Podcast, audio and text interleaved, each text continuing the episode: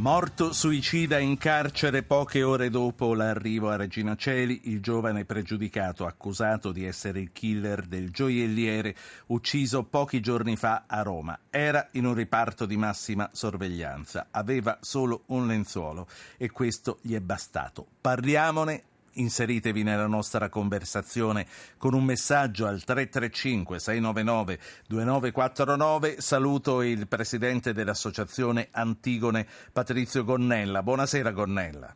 Buonasera a voi. Come può accadere quello che è accaduto la notte scorsa a Roma, che tra l'altro è accaduto poche ore dopo un altro suicidio in questura a Milano?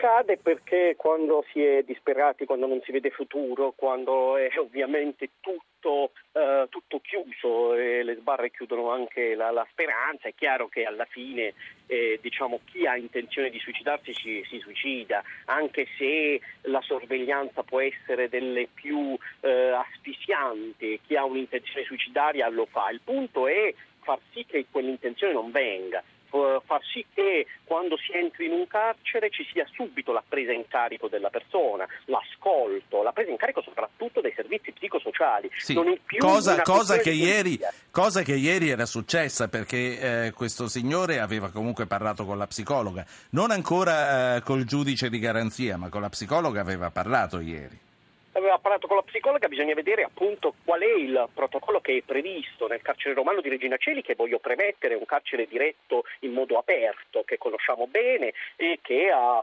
avuto, come posso dire, negli ultimi tempi una svolta in termini di umanizzazione, perché c'è l'affollamento che si è fortemente anche ridotto rispetto al passato, le celle sono maggiormente aperte rispetto al passato. Il punto è che eh, non è facile entrare nella testa di una persona disperata. Detto questo, penso che se noi avessimo comunque molti più operatori sociali, molti più educatori, molti più assistenti sociali, bisogna vedere questa psicologa quanto psicologo, quanto tempo ha potuto dedicare ad un caso di questo genere, un minuto, dieci minuti.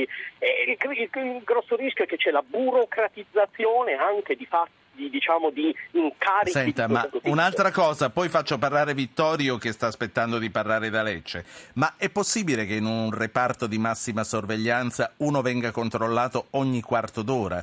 Non ci sono le telecamere, non ci sono degli strumenti che permettano di sorvegliare massimamente una persona?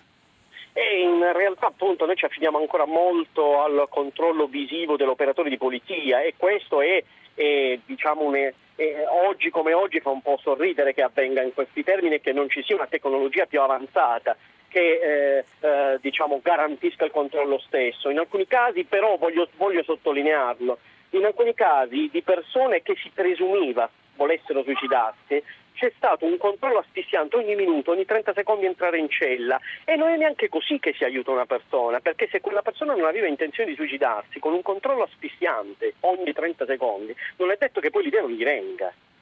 Sentiamo cosa ci dice un ascoltatore, Vittorio da Lecce, e segnaliamo a chiunque voglia intervenire che lo può fare comodamente con un messaggio al 335 699 2949. Vittorio, buonasera buonasera a Ruggero e al suo ospite.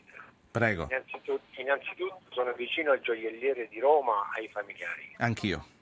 Quindi, quindi il gesto che ha fatto quel signore in carcere non fa né caldo né freddo, sinceramente, perché non fa proprio pena, cioè proprio, provo pena, sì, per quel ragazzo, però il gesto che ha fatto lo considero molto nobiliare. Nobiliare, dice. Grazie. Eh, grazie, eh, probabilmente non era l'aggettivo giusto eh, e purtroppo questa seconda cosa che ha detto eh, non la condivido per niente. Ehm, purtroppo però eh, Gonnella, presidente dell'Associazione Antigone, eh, il parere di Vittorio è molto condiviso. Si, si è portati a dire non è quella grande perdita, che cosa ci importa?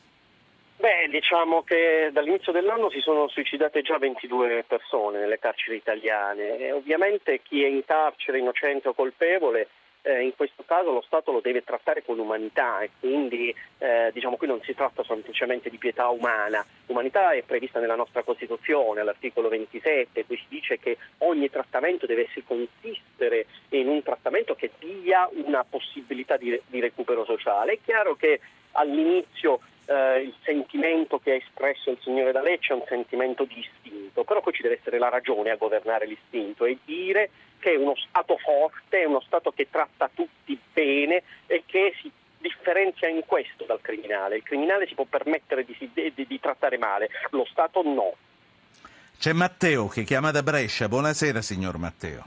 Eh, buonasera, eh, effettivamente eh, volevo parlare sul, sul, sul quello, che ucciso, quello, che teoricamente sì. avrebbe ucciso il gioielliere. Prego. Eh, io non capisco come mai non abbiano adottato la procedura di metterlo insieme in cella insieme a qualcun altro, di solito si usa anche così, magari anche per eh, farlo parlare e tutto quanto.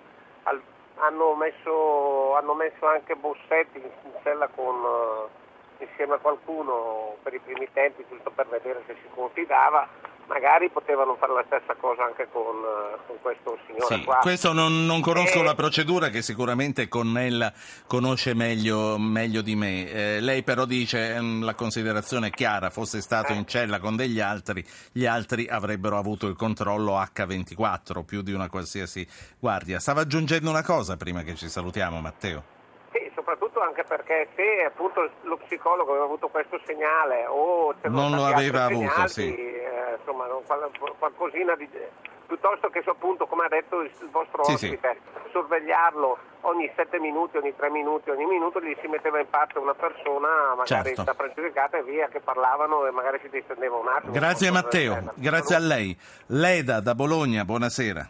Buonasera. Prego. Dunque, ehm, una semplice, mh, mm, non mi viene la parola, però cioè, non sono tanto d'accordo su quello che viene detto. Mi dispiace per questa persona che si è impiccata in prigione, ma alla famiglia di quello che è stato ucciso, di questa, di questa famiglia nessuno ne parla. Ci preoccupiamo solo di lui e non dei familiari? Di questa, sì, cioè, di questa eh, signora Leda, eh, mi permette una cosa, perché dice che nessuno parla della famiglia del gioielliere ucciso? Eh, do, allora, correttamente eh, ne stiamo parlando ogni giorno da quando è successo l'avvenimento e oggi abbiamo riferito dei funerali, li abbiamo seguiti con le televisioni, li abbiamo seguiti con i servizi della radio. Non è vero che, non, che è stata abbandonata la famiglia del gioielliere, questo non è vero assolutamente parlo di quelli che partecipano alla trasmissione. Ci preoccupiamo del fatto che lui non viene, non è stato controllato oppure che era bene che rimanesse assieme a qualche altro detenuto. D'accordo, io no, non sono qua per l'amor del cielo per dire che non abbiamo perso niente, no, perché sembra una vita umana anche quella, però eh, mi sembra che si faccia un castello di una cosa che io penso più ai familiari di quello che è stato ucciso sì. che a lui.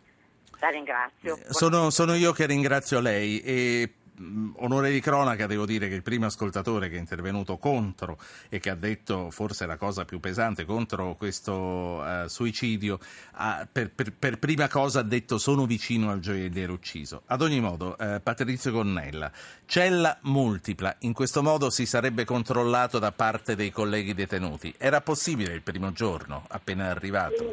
In generale quella è sempre una garanzia, ha ragione il nostro radioascoltatore, è sempre una garanzia perché comunque c'è la garanzia degli altri, dell'ascolto, della prevenzione, eh, c'è la possibilità che qualcuno giorno e notte eh, con una parola ti possa stare vicino nei momenti più difficili che ti passano eh, sicuramente per la testa. Il punto è che in questo caso pare che ci fossero dei pregressi eh, di uh, accuse o condanne, adesso non è ancora chiaro, di violenza sessuale. Allora in quel caso scatta una procedura automatica eh, di eh, cautela da parte dell'amministrazione che isola la persona per evitare che questa persona possa subire violenze da parte degli altri eh, detenuti e che esiste questo codice eh, diciamo così di farsi un po' giustizia da sé di fronte a crimini eh, che riguardano donne e bambini.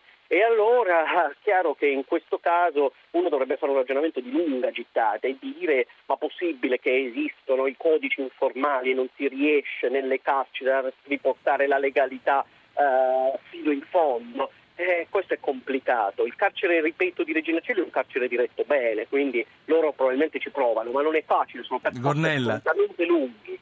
Tornando alle, alle, affermazioni e ai sentimenti dei nostri ascoltatori, metterlo dentro e buttare la chiave. Lei non ha mai provato questo istinto di fronte a nessuno? No, io non l'ho mai provato nei confronti di nessuno, ma non perché sono buono. Eh, perché qui non dobbiamo dividerci fra i buoni e i cattivi, perché sono assolutamente empatico e vicino alla famiglia che ha subito quel gravissimo crimine e ha avuto una vita persa. Penso anche che però lo Stato eh, abbia una finalità superiore e ulteriore, che è quella di eh, assicurare la giustizia con umanità. Siamo il paese di Beccaria e dobbiamo essere orgogliosi di essere il paese di Cesare Beccaria. La pena non deve essere mai una vendetta. La saluto e la ringrazio. Patrizio Gonnella, Presidente Associazione Antigone.